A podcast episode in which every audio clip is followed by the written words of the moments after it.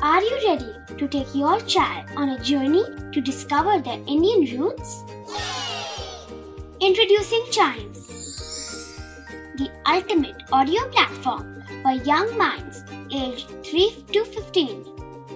At Chimes, we believe in the power of storytelling to connect children to their cultural heritage.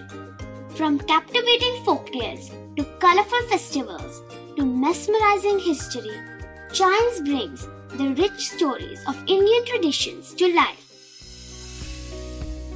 So connect your child to their Indian roots with us. Download the app today and start the journey. Search Chimes Kids Audio Stories and Podcasts app on Apple or Google Play Store. Chimes, audio that inspires.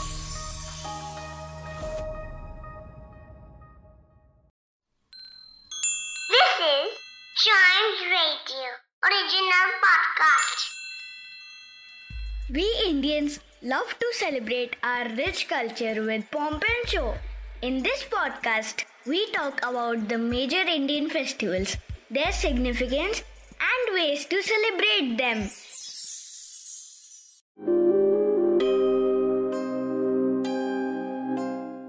खील बताशो और रंगोली का त्योहार होता है दिवाली जिसको दीपावली और festival of lights भी कहते हैं वैसे तो ये हिंदूज का फेस्टिवल है, लेकिन इसे इंडिया में रहने वाले हर धर्म के लोग उतनी ही धूमधाम से मनाते हैं। इसलिए अगर इसे इंडिया का सबसे बड़ा फेस्टिवल बोला जाए तो गलत नहीं होगा। इस फेस्टिवल में सारा देश रोशनी से जगमगा उठता है और हर तरफ़ एक अलग ही मज़ा, अलग ही एक्साइटमेंट देखने को मिलता है।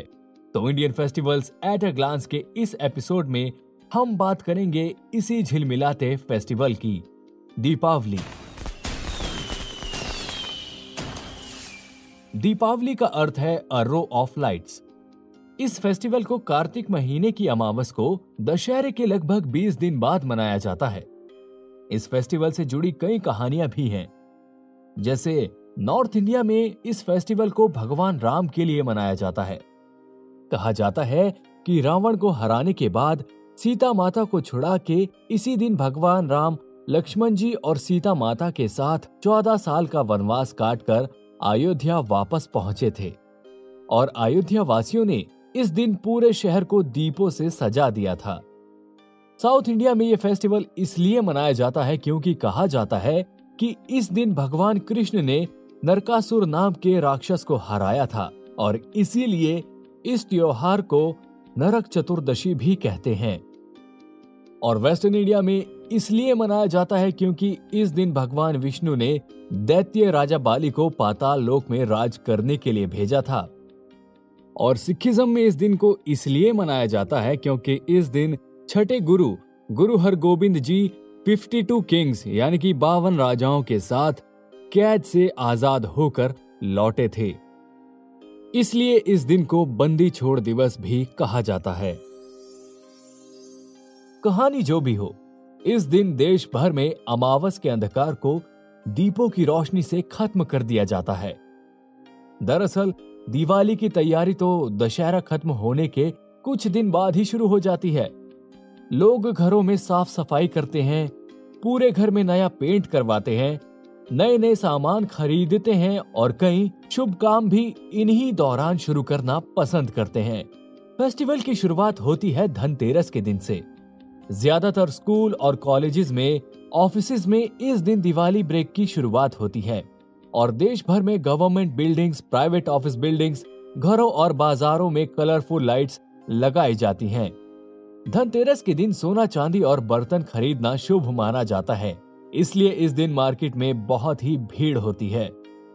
अगला दिन होता है नरक चतुर्दशी का, जिसे छोटी दिवाली भी कहते हैं। इस दिन घर को मिट्टी के दीपों से सजाते हैं और खूबसूरत रंगोली और अल्पना बनाते हैं।